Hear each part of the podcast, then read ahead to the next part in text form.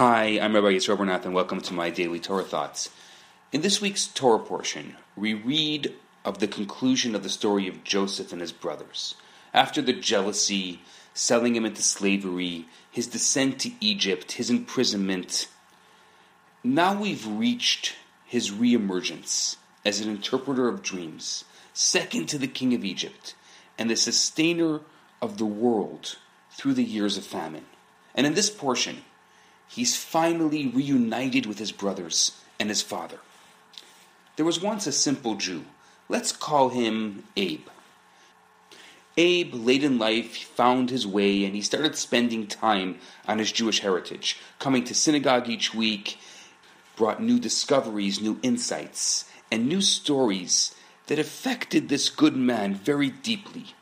On the week of the story of Joseph was read, our friend couldn't hold back the tears. Joseph's innocence as he fulfills his father's wish to go out and check on his brothers, his ill treatment at their hands, and the suffering and travails that followed brought up such feelings of shock and compassion that Abe was just bawling his eyes out. With difficulty, the rabbi managed to console him. A year passed, and it was time for the story of Joseph to be read again. The rabbi is preparing himself. Surely Abe is going to have another breakdown. But to his surprise, this time Abe sits through the whole reading with no show of emotion. Surprised, the rabbi rushes over to him and he says, What happened, Abe? Don't you feel bad for all Joseph went through? He's like, Not really. Rabbi, he should have learned his lesson after what happened to him last year. I think like Abe, we often face serious issues as we make our way through life's experiences. When something is new, it's exciting. It affects us deeply. We pay attention. But when the same thing happens again, when we reread the same story, celebrate again the same events, the same anniversary, it's easy to allow something to be lost. You say, been there, done that. Where's the excitement? But there's a flip side to that. A human tragedy is no less serious just because it happened before. Even if it's happened untold times before. Allowing ourselves to lose sight of that is to lose touch with our humanity. The same is true about celebrations. No matter how many times people have experienced a certain joy, it's not at all diminished at its core. It's not made any smaller by the repetition. It just may seem that way to us because, in reality, the experience continues to be just as valuable.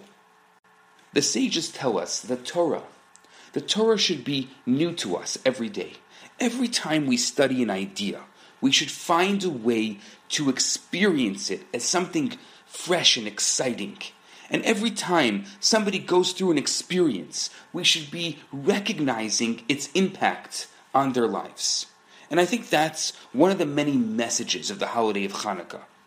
Since Hanukkah finished just a few days ago, we need to take Hanukkah's message into our lives, into the year. And by Hanukkah, we're celebrating events that happened thousands of years ago. But every year we celebrate them anew, with a new freshness, with a new excitement. In fact, every day of Hanukkah.